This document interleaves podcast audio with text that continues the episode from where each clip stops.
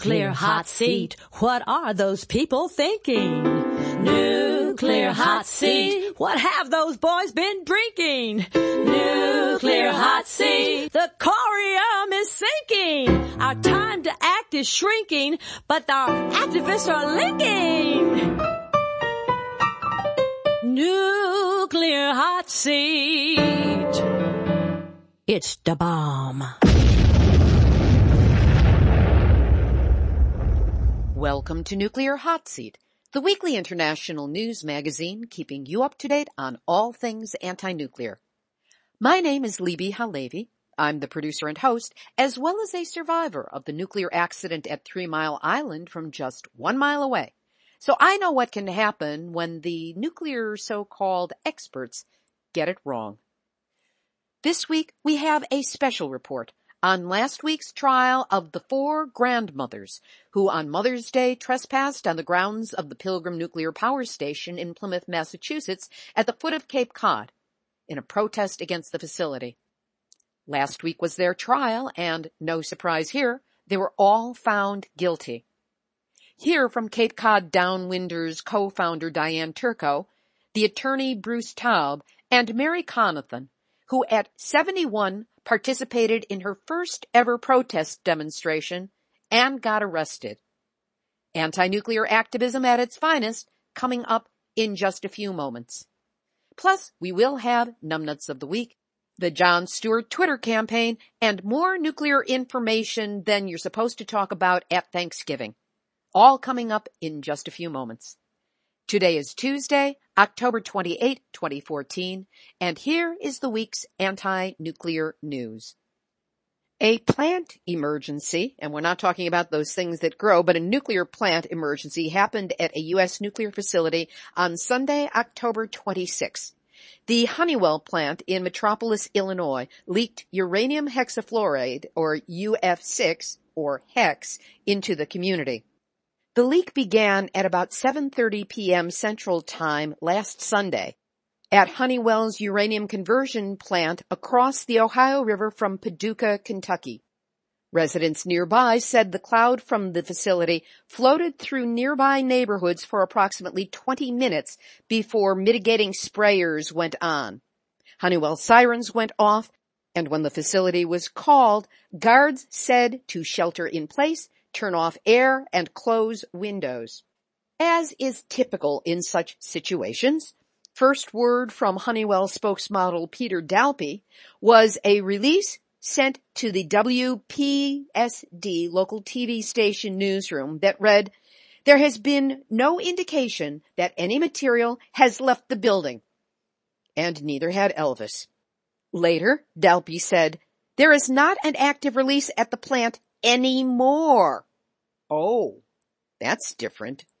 Dalpe went on to say that the white cloudy substance many people reported seeing at the plant was in actuality just spray from the water towers used to contain leaks and assured the local county sheriff's office that it was an in-house release.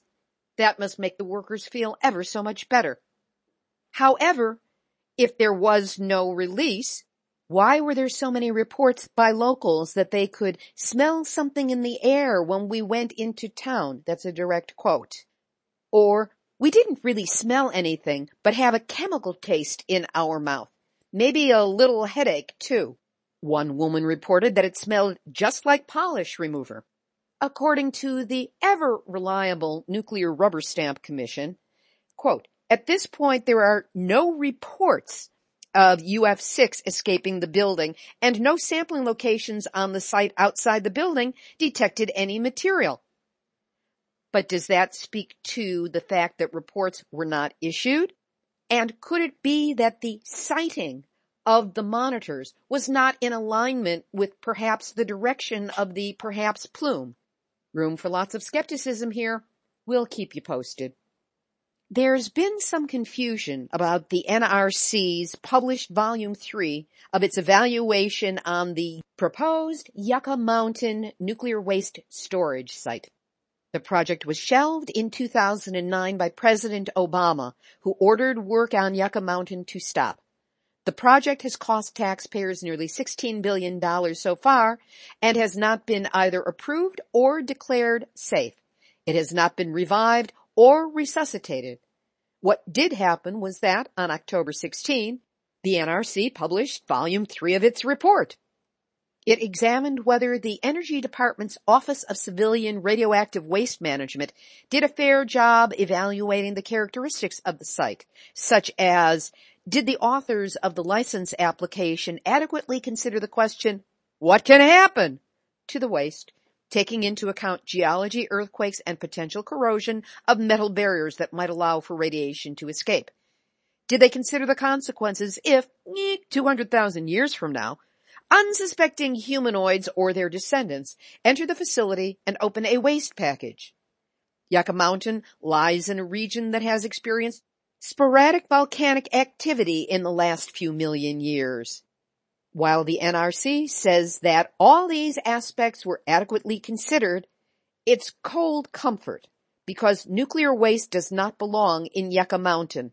It is made of porous volcanic rock that would need significant, their word, the nuclear industry's favorite word, significant reinforcement of engineered barriers to contain waste. And current NRC Chair Allison Macfarlane, in 2009, while she was still in the academic world to which she will soon return, said, Spent nuclear fuel is not stable in the presence of water and oxygen. To which Nuclear Hot Seat adds, let's not forget that Yucca Mountain sits atop an aquifer. Oi. But as the report itself asks, what could go wrong? Two big reports showed up this past week on bacteria with absolutely opposite profiles when it comes to radiation. The Swiss Federal Institute of Technology reports that scientists are finding out that human activities, such as the excavation of tunnels, can lead to a blooming of underground bacterial activity. In an ongoing research project, Scientists from this institute are cataloging subterranean microbial life and studying its potential to affect the performance of the protective barriers used to contain nuclear waste, including canisters, concrete, and adjacent rocks. Meanwhile, Bloomberg reports on Deinococcus radiodurans, which is considered by the Guinness Book of World Records as the world's toughest bacterium. It's a microbe that can survive drought, lack of nutrients, and, most importantly, a thousand times more radiation than a person can. In fact, the bacterium is the most radiation resistant organism known. Both these articles will be linked on our website, nuclearhotseat.com, under this week's episode number 175. We will also link to an article by Al Jazeera America that Thousands of sick nuclear workers are awaiting compensation at Hanford. They've applied for medical benefits after working at the contaminated weapons plant site in Washington state, but apparently they haven't gotten them yet. Over to the other side of the Pacific now, where the Japan Times has reported that a sleeping volcano next to the already damaged Sendai nuclear power facility is beginning to shake. Mount Aoyama sits virtually next door to the power plant, and in recent weeks it has started experiencing tremors. This according to the Japanese Meteorological Agency's Volcano Bureau. The implications against starting Sendai's nuclear power plant are inescapable. Mount Aoyama has suddenly gone from the dormant end of the threat scale to the second highest level that means the area around the crater can be regarded as dangerous and that small-scale eruptions are likely. The Wall Street Journal, citing a study by experts at Kobe University, warned one major volcanic eruption could make Japan extinct. The Japan Times quoted further from the same study saying, a disaster on Kyushu would see an area with 7 million people buried by flows of lava and molten rock in just two hours, making nearly the entire country unlivable. It would be hopeless trying to save approximately 120 million people. Mount Aoyama is only 65 kilometers or 40 miles away from the Sendai nuclear power plant, which is the one that Japan wants to restart first. Huzzah! If you need any other reasons to be afraid of nuclear, try this one on for size. Radiation levels have surged yet again at the Fukushima plant. Tokyo Electric Power Company admits that it has found high levels of radioactive cesium in groundwater in the compound. In samples taken on Wednesday, October 22nd, from wells next to the destroyed nuclear reactors, Readings showed that the water had 460,000 becquerels of cesium per liter. Officials say that those levels are 800 to 900 times the previous peak. Not what's normal, the previous peak. And there's no sign that this is going to turn around. Nuclear Hot Seat will be interviewing Arnie Gundersen of Fairewinds Energy Education within two weeks, and we'll get his input as to where this excessive radiation is coming from. My bet it's from groundwater in touch with the molten cores. In India, major turbine problems have shown up at the brand new Kudankulam nuclear power plant. In a gross understatement, the Times of India reports that one of their sources said the turbine of the first unit has developed mm, some problems. It seems some component inside the turbine turned loose and damaged the turbine blades. How Onofre of them. The unit was initially shut down for maintenance in July of this year and restarted in September, then stopped operations on September 26 due to the turbine problems. G. Sundarajan, an anti-nuclear power activist who has filed a case against Kudankulam in the Supreme Court of India questioning its safety, said, even before starting its commercial operations, this world-class third-generation plant is on the blink. In Ukraine, Russia's nuclear version of a Matryoshka doll has the second half of the new safe confinement for Chernobyl now in place.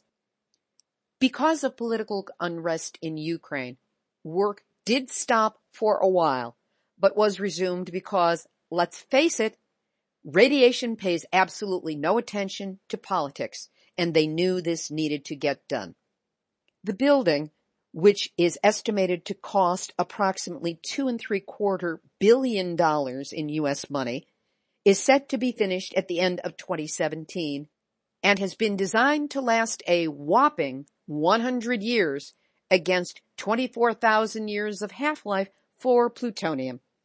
So what that means is that somewhere around 2117, they're going to have to do this all over again and add the next level to the nuclear nesting dolls of Chernobyl.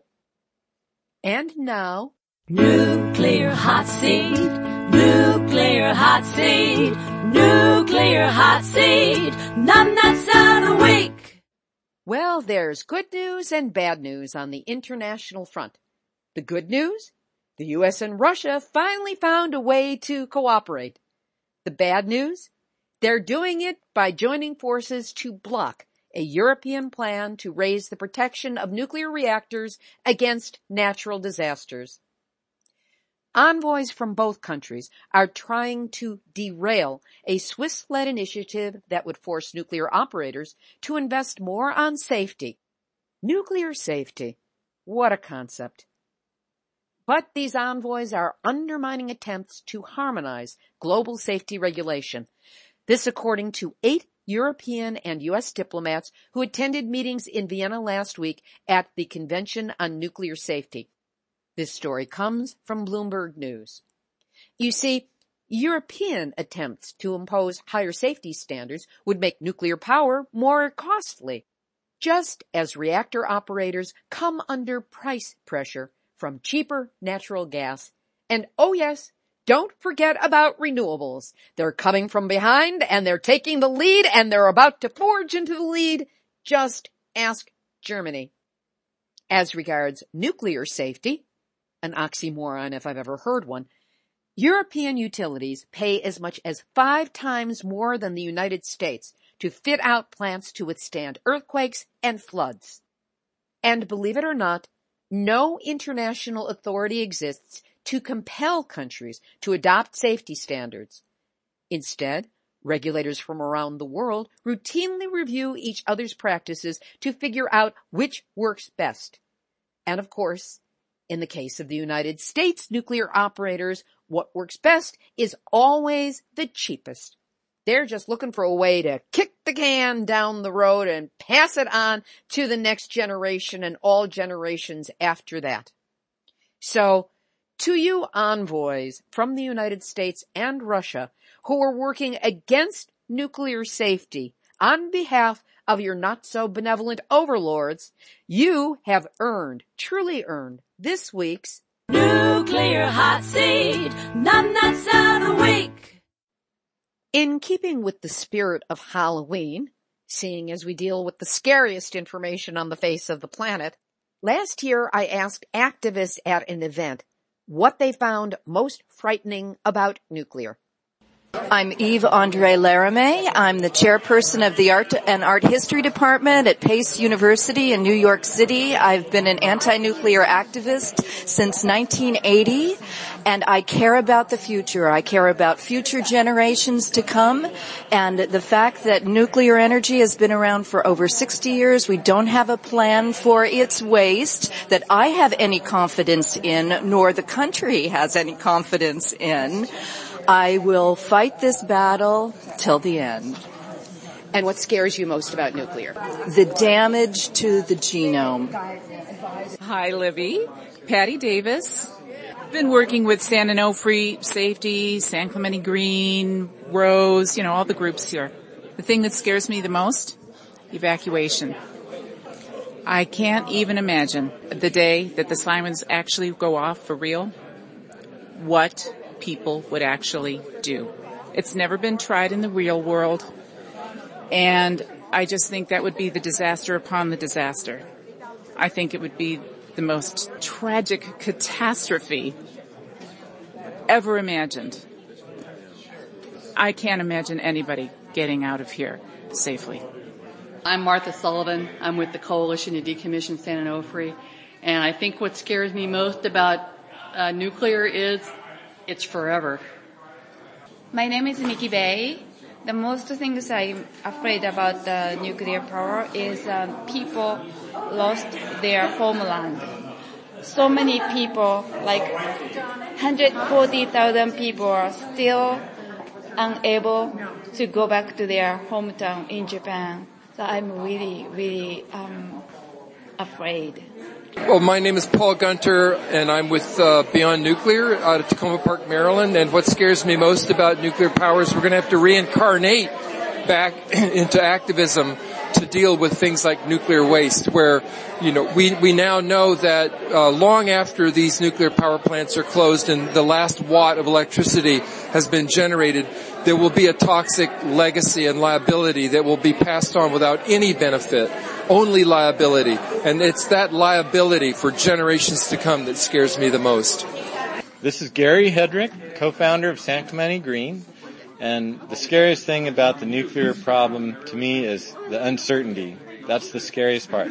No one has any good answers for some serious problems, and uh, that's got me shaking in my boots. No tricks or treats here.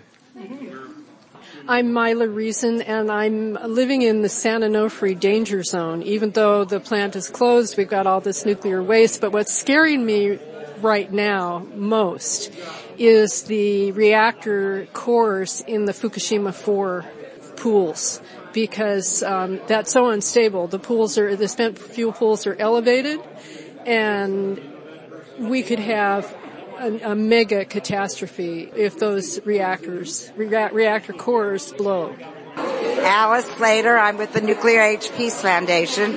And what scares me most about nuclear is that we're currently selling nuclear power plants to Saudi Arabia, United Arab Emirates, Algeria, and every nuclear power plant is a bomb factory. That's why what we're seeing with Iran, we're so worried because even though they have the legal right to enrich uranium, You just turn the screw one more time and you make bomb material. So I think it's totally scary that our government is spreading this evil technology around the planet and it's only going to come back to bite us. Hi, my name is Michelle Lee. I'm with the Nuclear Information and Resource Service, which is a watchdog of the nuclear power, commercial nuclear industry.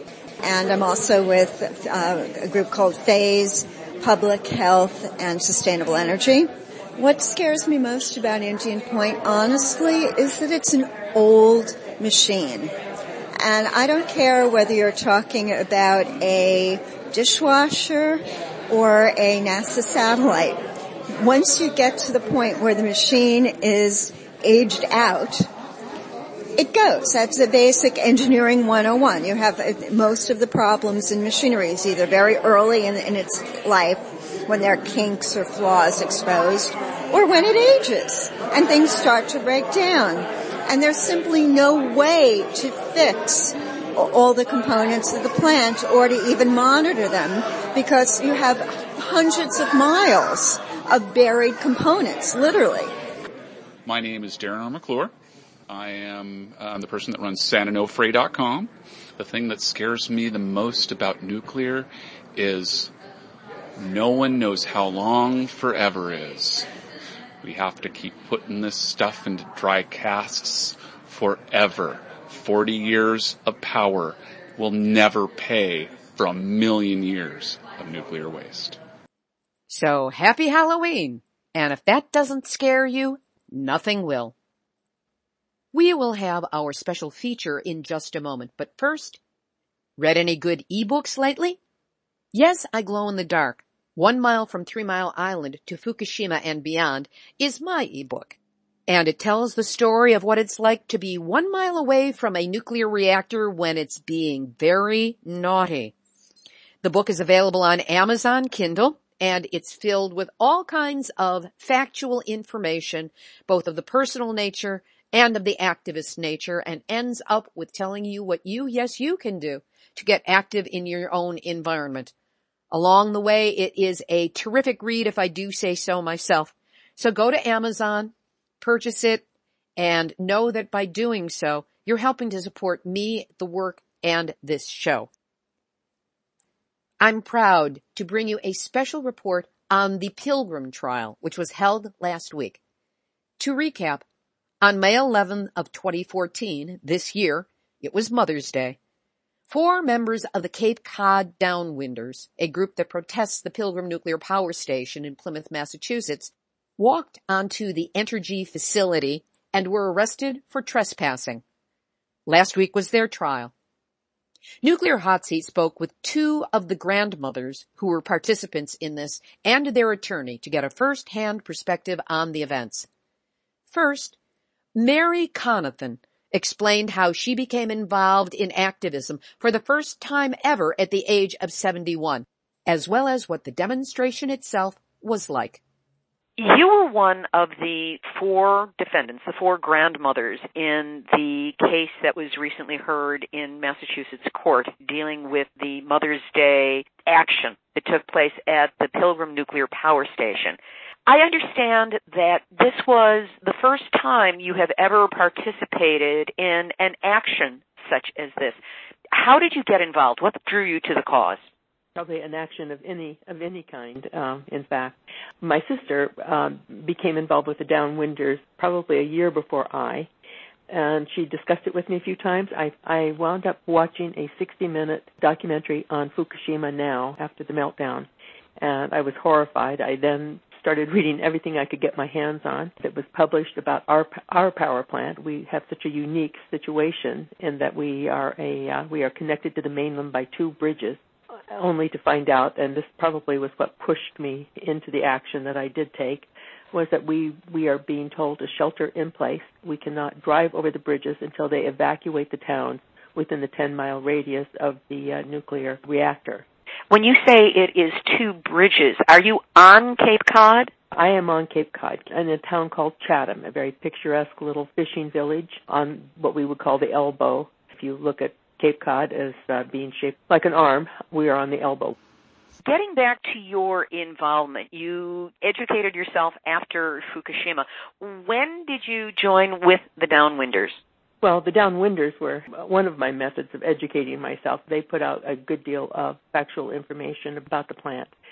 I would say it was in March, maybe February or March of this year that uh, I started attending meetings and going to the various demonstrations and have been an active member since then. How aware were you that there was a possibility that you could be arrested and what did you do to prepare for that possible eventuality? Um, I, I spoke with Diane Turco, who who founded the Downwinders, um, in advance, and asked her what to expect, and she was very clear that uh, that you really did not know what to expect. That uh, we would be arrested, we would we would spend some time in the jail, we could elect to bail ourselves out, or we could refuse to and uh, run the risk of spending more time in the jail. I did, in fact, bail myself out, as the other three of the four did. What were you doing right before you walked onto the property. What were you doing on the property and how long did it take before you were arrested? There were about 50 of us who had a rally in the park about a mile away from the from the nuclear reactor from from the Entergy uh, grounds. We rallied in the park. We had some poetry reading. There were several speeches, and then we proceeded to walk down Powerhouse Road, which was the entryway to the plant. There were people singing, there were people talking, there were people gathered, and we went across. Um, Diane told us in which order, but those of us who were uh, stepping forward to be arrested um, walked one at a time across the line. We were greeted by the police and by a uh, plant security agent. Were they alerted to the fact that you were going to be there, or they just kind of figured it out? No, Diane calls in advance so that they are aware of us coming. They knew we were coming. The gates were open. Uh, I think I was the third to go. Uh, we were handcuffed, led to the, I called it a paddy wagon, they called it a van.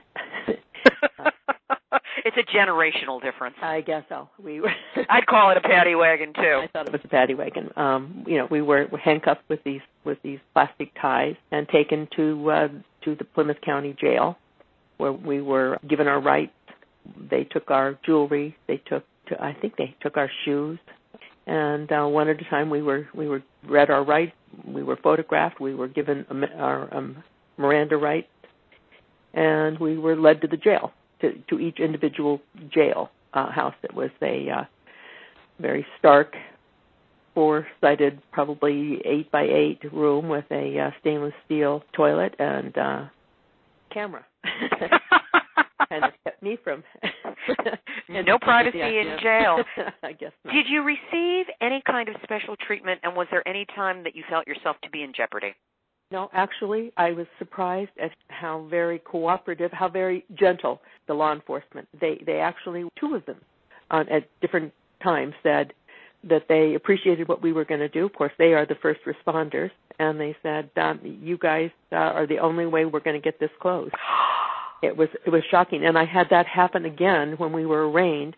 And i was in a in a room where they were writing up our the paperwork doing the paperwork. And um i think this might have been one of the because it was his office i think he was one of the heads of the department. And he uh in the plymouth this was in the plymouth courthouse the day of arraignment which was the day following our arrest.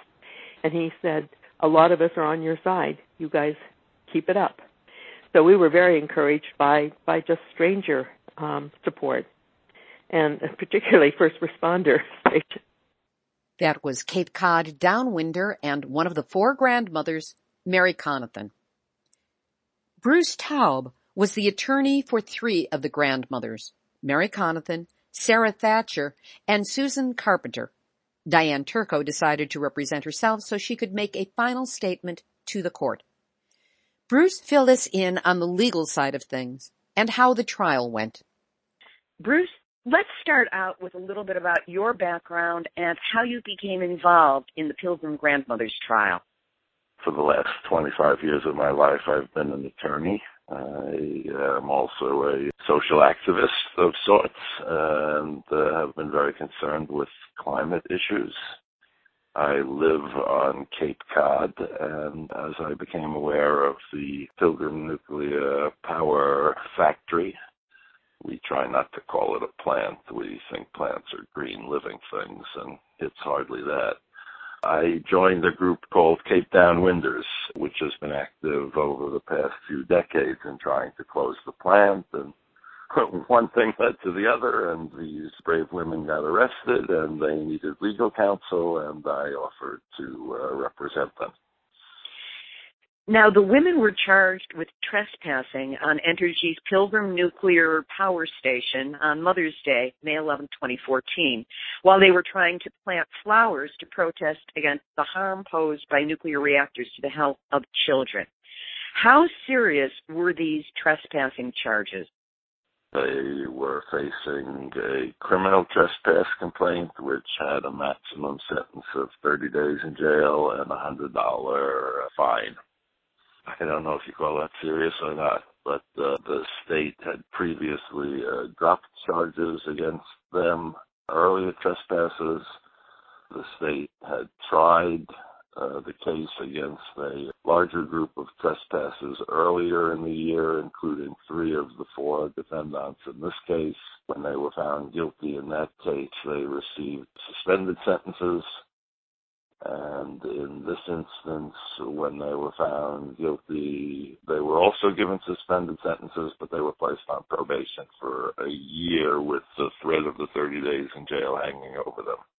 The terms of probation are very modest. They merely have to avoid arrest for another year. There was no stay away order as such because that would have been unconstitutional, but the uh, threat of instantly being sent to jail if they are again arrested hangs over their heads for a year. What, if any, strategy did you take for the trial? The only defense that's available, at least the only defense I'm aware of, is what's called the necessity defense. And the necessity defense, in essence, says the situation that you are trying to address, the evil or wrong that you are trying to abate, is more serious than the trespass, and therefore you could be forgiven for your trespass because you've acted out of quote unquote necessity. In this case, we trespassed because we were trying to prevent the greater harm of the continued operation and the dangers presented by the nuclear power plant. Diane Turco, one of the four grandmothers arrested in this case, provided perspective on the strategy behind the entire demonstration. The grandmothers in the Cape Downwinders employed Martin Luther King's strategy of creative tension. And creative tension, which he wrote in a letter from a Birmingham jail, is when a community is confronted with an issue and it is dramatized so that that issue can no longer be ignored. And so on Mother's Day, we stepped over the line onto the property of Entergy to plant flowers. A brilliant move. Who can object to grandmothers planting flowers? Exactly. Exactly. And we were there, and again with Sarah's statement, to say, why are we there? We are calling attention to this evil that is being perpetrated on our children every day, and it needs to stop. We'll hear more from Diane Turco at the end of the program. For now, back to attorney Bruce Taub. Talk about the witnesses who spoke on behalf of the grandmothers and any problems that you had in getting them to be allowed to speak.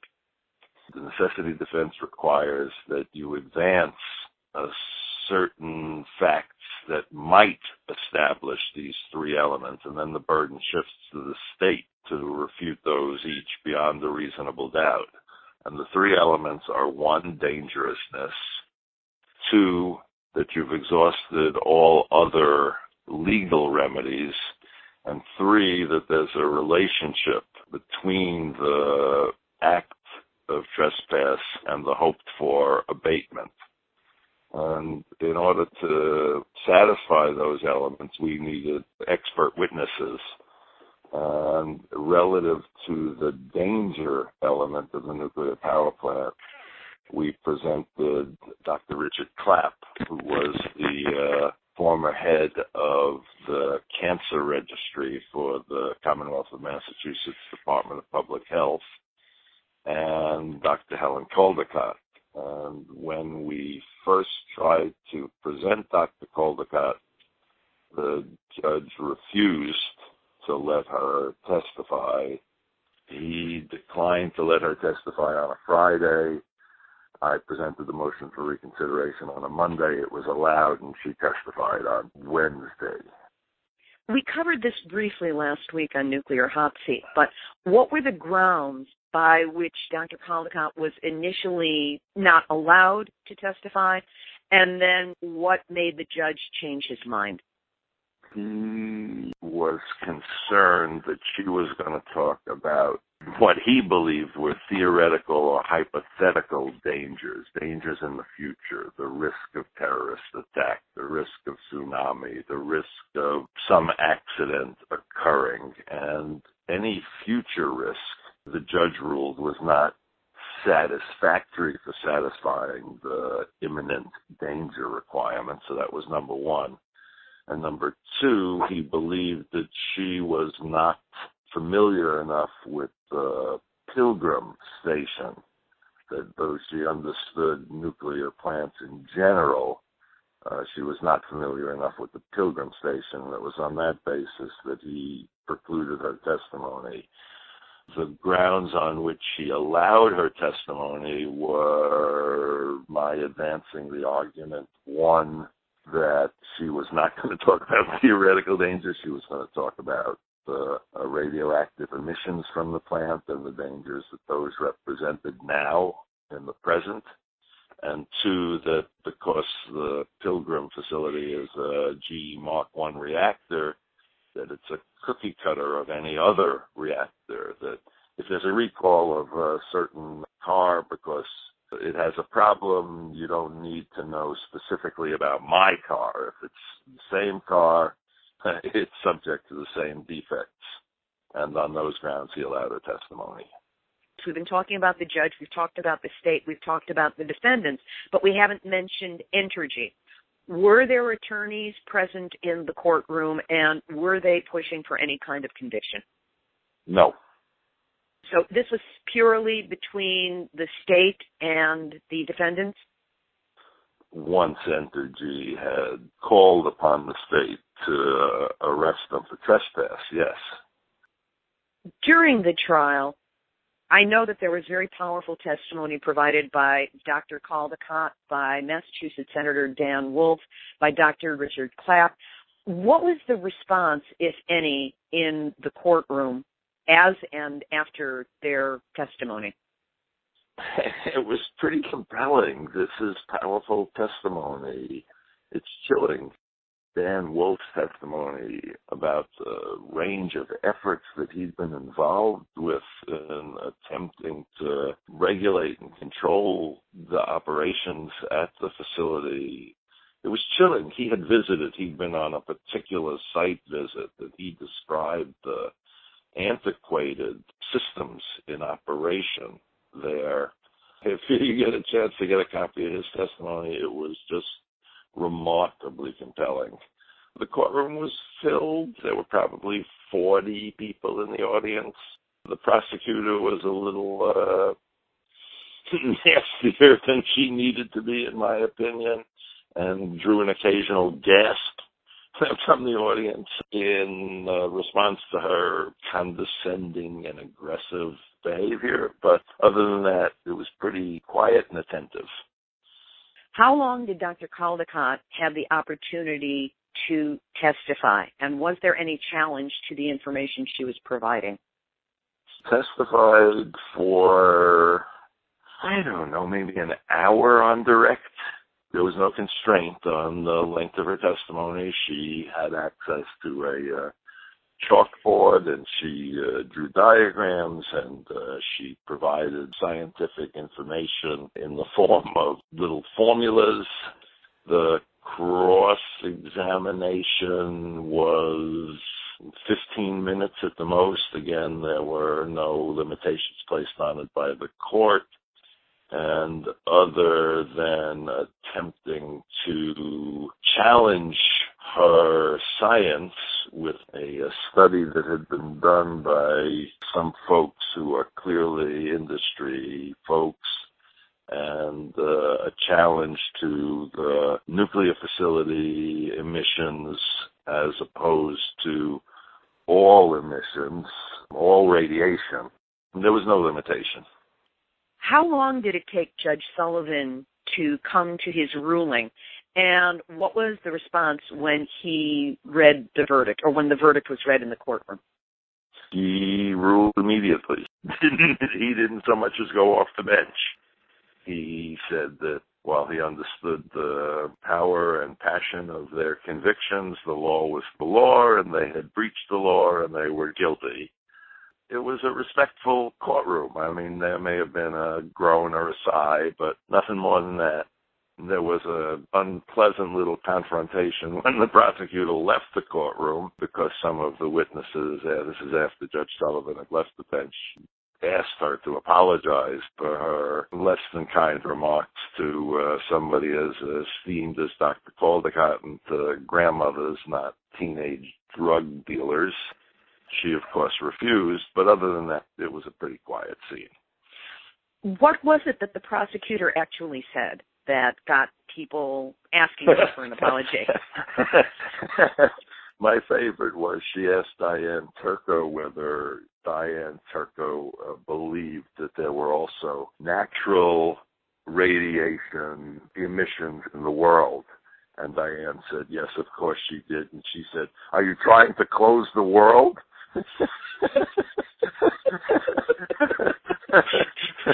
I objected, and the judge sustained my objection, of course. is there a transcript available to the trial, and can that be made available to general public, or is it restricted in some way? No, no, no. Automatically, uh, there's a CD produced. Uh, it's recorded, and anybody can buy the CDs of the trial I don't know what it costs, but it's not terribly expensive, maybe $50 or something like that. That would certainly be worth getting, if only to have the power of the testimony combined with the stupidity or the lack of insight, shall we say, by the prosecutor. It would also make a great ebook. well, uh, it's available. You just need to contact the clerk of the criminal courts, give them the docket number, and tell them you want it, and they'll make it available. And if you have a difficulty with it, let me know, and I'll get you a copy. Oh, that's terrific. Has there been any media coverage, and if so, what has been the nature of it? The local NPR station, Cape and Island, had some news on that I saw in advance of the trial. And at the trial, largest local newspaper, the Cape Cod Times, covered the trial. A reporter named Christine Legere wrote a couple of really nice stories. There was a professional photographer in court. There were a couple of local access TV folks maybe somebody from uh, Boston radio station WBUR, and a gentleman named Robbie Singer or something like that, who has been recording for HBO. He filmed the entire trial. Nothing from the Boston Globe, though. No, ma'am. Not word one. And Boston is within the 50 mile EPZ. I used to live in Boston, so I'm familiar with the topography there, but I was there before the nuclear reactor Pilgrim. Oh, you're not that old. Maybe I was just that ignorant and it was there during that time. so, Bruce, as we bring this to a close, what, if anything, do you feel is the legacy of this trial? Do you feel that it is leaving any kind of lasting mark on any but the direct participants? I think some of the testimony terrified the judge. I do. I think that you cannot hear this testimony and not be uh, terrified and compelled by it. I don't know as a practical matter what the legacy is. You know, we were not allowed to present Joseph Gerson could you explain who Dr. Gerson is? He is the longtime director of peace studies and anti-nuclear something or other for the American Friends Service Committee. He's a political scientist. He has a PhD in political science, but his entire life has been spent as an activist, mostly focused on the question of nuclear weapons. And he was going to testify about the pace at which social movements grow and why you can't measure an act attempting to abate the evils connected with a nuclear power station in the same time frame and in the same mode as you assess the act of taking away a gun or jumping over a fence because a dog is attacking a child. Is there anything else that you would like to add as a closing statement? Close Pilgrim. That'd be a good one. Keep up the good work. Never surrender. I think the protest will last as long as nuclear waste does, and we all know that's virtually forever. Unfortunately. Bruce Taub, attorney for three of the four grandmothers. We then checked back with Diane Turco to find out her perspective now that the case has come to its resolution, although the issues it represents, of course, have not. Looking back on it, what is your takeaway? I think this is a call to action for every mother and grandmother and everyone who uh, loves future generations to stand up and, and say, this is not acceptable that our government cannot be in compliance with the nuclear industry that harms our future generations. And uh, this whole uh, nuclear industry needs to be stopped right now. How effective do you feel this particular demonstration and what followed actually was for the people of Cape Cod and the greater Boston, New England area? The Nuclear Regulatory Commission and our government have developed an emergency plan that allows the public to be exposed to radioactive materials that will damage and harm our children and future generations. Massachusetts Emergency Management Agency Director Kurt Schwartz came down to Cape Cod and said, there will be no evacuation. You know, there's only two bridges to leave the Cape. We're south of Pilgrim Nuclear. And uh, you will be staying here and take the radiation hit, and we will come down with hazmat suits and determine where the hot spots are and relocate you. And he actually said, and just like at Fukushima, you won't be able to return for a long time. So Fukushima is a huge lesson. Fukushima blew away the myth that nuclear power is safe, but citizens are responsible. Not our government, not the industry. It's the citizens that need to stand up and say this is not acceptable. It needs to be shut down. We shouldn't be threatening the planet with this kind of industry. And the nuclear industry is actually doing that. Our voice is not heard. And we need to gather more people to step out in the street and make a strong stand to tell our government that this is not acceptable. You know, as mothers and grandmothers, our first responsibility is to make sure our children are safe and that our government will find four grandmothers guilty of trespassing when really our effort was to call attention to the dangers of nuclear power. It's really exposing the government as supporting um, the nuclear industry and their profits over public safety. And that's not the role of our government. So the people need to step up and say, we demand that it's public safety first. That was Diane Turco. Finally, we hear once more from Mary Conathan, who gives us her perspective as a first-time activist who now is a first-time criminal for her participation in the Mother's Day demonstration against the Pilgrim nuclear power station. How do you feel about the experience and would you do it again?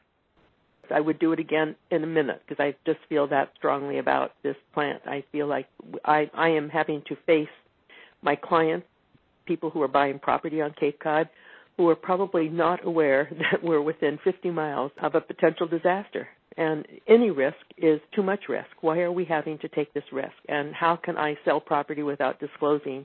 In real estate, you are, are obliged to disclose anything that would, they call it quiet enjoyment, anything that would uh, keep a buyer from having quiet enjoyment of their property.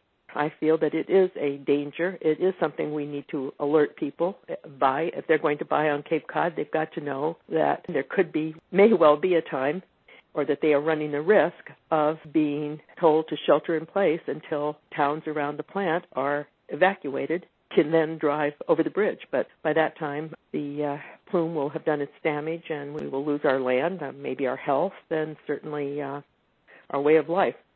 And I would do it again, and I would encourage. I have. I mean, I, I, I not. I would. I have encouraged people that I know, residents. I'm doing everything I can to raise awareness. Mary Conathan. We will hear from Diane Turco one more time as she shares with us her final statement to the court. It will be today's final thought. So, okay, where else are you going to get this kind of in-depth anti-nuclear information, let alone on a weekly basis? That's what Nuclear Hot Seat provides you. So here's what you can provide Nuclear Hot Seat. And that is donations, financial support. There are monthly charges that accrue to this program. And let me tell you, it's awfully tough sometimes to make the nut. So if you possibly can, no amount is too small, no amount is too large. You can donate by going to nuclearhotseat.com. On the home page, you scroll down, find the big red donate button, click on it, and donate via PayPal. Know that anything you can do to help helps me Keep this program going so that you get the anti-nuclear news and features every week. Activist shout out. Many thanks again this week to Sheila Parks in Boston for her help in researching today's feature on the four grandmothers. And I must acknowledge a bit of a glitch from last week's show. In featuring a more than three-year-old interview on food safety with John Solomon of Eden Foods, I somehow missed the current controversy the company has kicked off by asking for the Hobby Lobby exemption from offering its female employees birth control. As a longtime feminist, I am appalled that this company, that any company, would take such a stand against women's health. Still, I believe that as regards the interview, there was value in hearing their actions regarding food safety in the wake of Fukushima. So for those of you who have responded, I'm sorry for your discomfort at the choice of the interview, but I do call upon a saying familiar to those who indulge in 12 step programs. Take what you need and leave the rest. And I thank you for understanding. Jon Stewart. Oh, just cover nuclear already, okay? Check your tweets. They're all piling up at hashtag new CNN shows. Here's today's final thought, and it goes gladly to Diane Turco. It's the statement she made at the end of last week's trial, a statement to the judge, the courtroom, and quite frankly, the world. On Mother's Day 2014, Cape Downwinders held a rally in St. Catherine's Chapel Park and marched to the Pilgrim Nuclear Power Reactor in Plymouth. We called for the closing of Entergy Corporation's Pilgrim Nuclear Power Reactor because our children and future generations are at risk to the damage of ionizing radiation. The Mother's Day proclamation, written and read by grandmother Sarah Thatcher that day, is as follows. This Mother's Day action is an expression of our rage against the polluting nuclear reactor and our love for our children. This is not about an accident happening in the future. This is about an ongoing accident occurring daily. We have stood by and watched our air and water become polluted. The incredibly high cancer rates have become acceptable. We are churning out more and more radioactive waste with no place to go but into our own backyards and Cape Cod Bay, or to be vented, leaked, and dribbled into our atmosphere. As mothers and grandmothers who are now paying attention, we want this poisoning to stop. We are here to put our bodies on the line with an apology.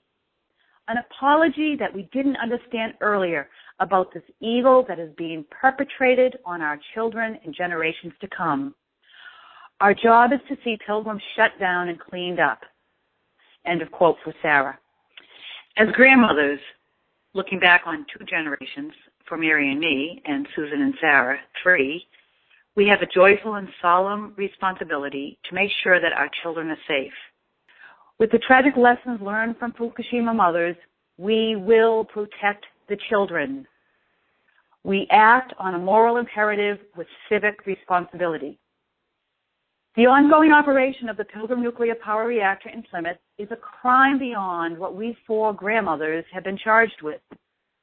Damaging and killing of life from exposure to ionizing radiation and the imminent threat of a catastrophic accident that is already acknowledged to be a viable event is a far greater crime than the gentle, affirming actions of four loving grandmothers. Your Honor, with our testimony presented, we hope that you will come to the conclusion that the four grandmothers did not commit a crime of trespassing, but rather, with clarity and compassion, are calling attention to the alarming truth that Entergy Corporation's operation of Pilgrim Nuclear on the shores of Cape Cod Bay is the real threat and danger to our beautiful children and our beloved community, trespassing on us every single day in a most serious and deadly capacity. In closing, Mother's Day founder Julia Ward Howe exclaimed, Arise, all women who have hearts, whether your baptism be that of water or tears.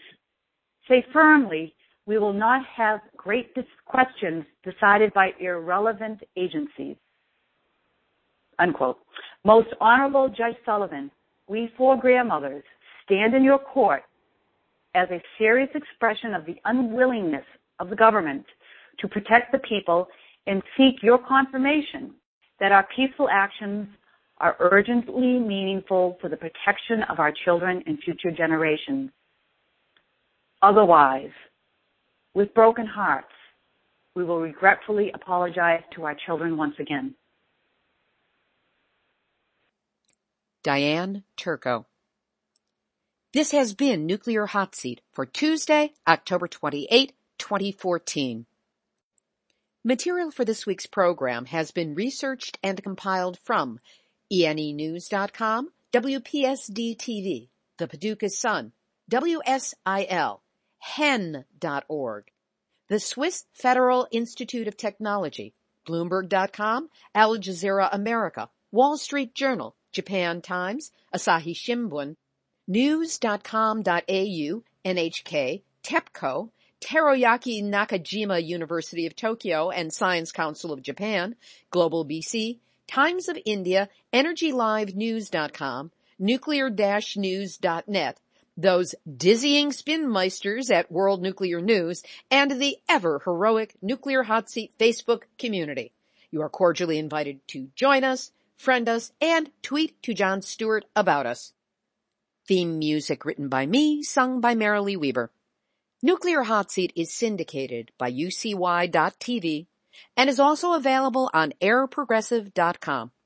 Our archive is available on iTunes or at our website, nuclearhotseat.com. You can also subscribe to our podcasts on iTunes. Nuclear Hot Seat is the activist voice on nuclear issues, so if you have a story lead, a hot tip, or a suggestion of someone to interview, send an email to info at nuclearhotseat.com. We are copyright 2014, Libbe HaLevy and Heartistry Communications. All rights reserved, but fair use allowed for not-for-profit groups, blogs, and websites. You have my permission to reuse this material as long as proper attribution is provided. If you can give us a link as well, that's terrific. This is Libbe HaLevy of Heartistry Communications, the heart of the art of communicating, reminding you that we've all had our nuclear wake-up call.